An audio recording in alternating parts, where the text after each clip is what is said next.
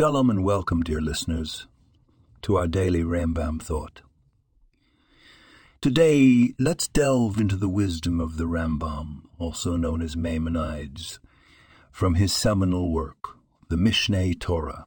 We turn our attention to the laws of repentance, a topic that touches the core of our daily lives. The Rambam teaches that true repentance occurs when a person who has committed a sin resolves never to commit that sin again.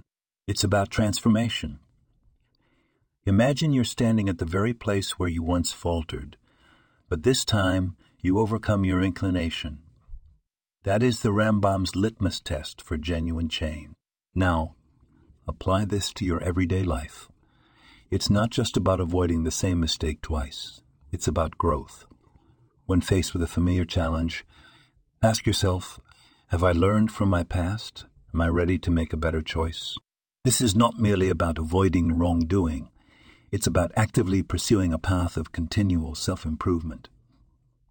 Remember, it's the small, seemingly insignificant choices that shape our character and our destiny.